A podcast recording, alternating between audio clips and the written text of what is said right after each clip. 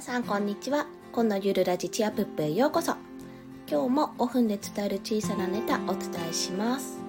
はい。巷でよく宗教だとかマルチだっていう方がいらっしゃるじゃないですか。まあ、これってどうしてこういう言い方をするのかなと思ったお話を今日はさせていただきたいです。まあ、結論から言うと私の出した結論としては一つは、信じることと依存することを履き違えちゃいけないよねっていうところ。で2つ目は、まあ、この宗教のマルチだっていう人はアンチ宗教教まあそういう宗教ですね。っていうふうになっていないか自分の正しさを振り返る必要があるのではないかということに達しました。で、まあ、ちょっと分解してみたんですけど、まあ、彼らのイメージの中で宗教やマルチっていうのはやっぱりその人が依存してこう入っているものだと思ってると思ってると思うんですよ。でもしかすると彼ら自身がしつこい勧誘にあったことがあるのかもしれないんですよ。嫌な思いをしたのかもしれないと。けどもうそれを例えばあのオンラインサロンに入ってる人だったり、まあ、あのインフルエンサーさんに支持してインフルエンサーさんを支持している人とかもその人本人とかを叩いていいかっていうとそうじゃないじゃないですか。そこをなんか混同していると思うんですよね。でなぜなそれはなぜかというと、まあ、マルチとか宗教とかも人によるんですけどなぜなら自分の考えを持って選択して入っている人が多いからなんですよ。そもそもあのなんでだろうなってちょっとふと思ってた時に今日のイケハヤさんの Voicy であのお話しされていて信じることは自分の意思を持って、まあ、その信じることを選択していると。でも中にはやっぱ救いを求める人がいてそういう人はその人自身とかその人の考え方に依存しているもうまるっきり盲信しているっていう状態だということをおっしゃってたんですよ。でそれ聞いてあそうそうそういうことかっていうことがもう分かったんですよね。言葉にしてくれたんであそういうことだねっていう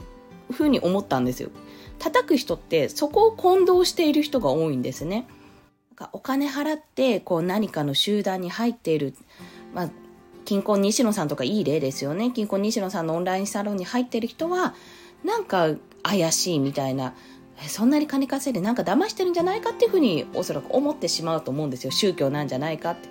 でもそれは本当にそうなのかってところを多分分解しないでそのまま伝えてるんじゃないかなと思うんですね。日本人なのか、まあ、そういうものにすごい敏感だなって思うんですけどでも気持ちもわかるんですよ。というのは私も一回大手ネットワークビジネスに誘われたことが過去にあるんですね。まあ、ちょうど非正規で働いていたし、まあ、なんか稼いで親を楽にさせてあげたいって気持ちもあったからなんですけど結果的に辞めたんですよ。やらな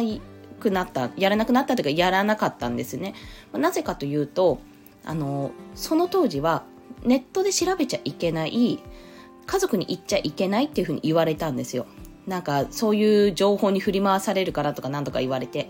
でそれにすごく私、うん、おかしいなって不信感を感じて、まあ、結局家族に言ってみたらまあなんか情報がどんどん入ってきて最終的にそれらの情報を吟味して自分にできるかって考えた結果やめたんですね。あやりませんってお断りしたんですよ。正直周囲の影響がなかったとは言い切れないんですけども、まあ、やっぱり言っちゃいけないとかって言われるとすごく不審だなって。なんで自分がやることに対して信頼してる家族に言っちゃいけないのっていう話になるので多分それが決め手だったんだと思います。じゃあ今だったらやるのって言われたらいやーでもちょっと難しいかなと思うんですよね。私のネットワークじゃ多分。まあ、正直それよりあの音声配信したり記事書いたりしてる方が楽しいから今はそれでいいんじゃないかなって思っています。で話は戻るんですけど叩く人も、まあ、いろいろ考えた結果それはおかしいって言うなら私はまだわかるんですよ。あ、そう、あなたはそういう考えを持ってるのねってわかるんですけど、でも大体その人自身が直情的ですぐそう思い込んでしまう人なのか、その人自身が考えることを放棄してしまっているように見えるんですそれこそアンチ宗教教そういった宗教に入ってる人みたいになっちゃうよって思っちゃいます。だから自分の正しさっていうのはやっぱり都度振り返った方がいいよねって思ったお話でした。はい。今日もお聴きくださりありがとうございました。コンでした。ではまた。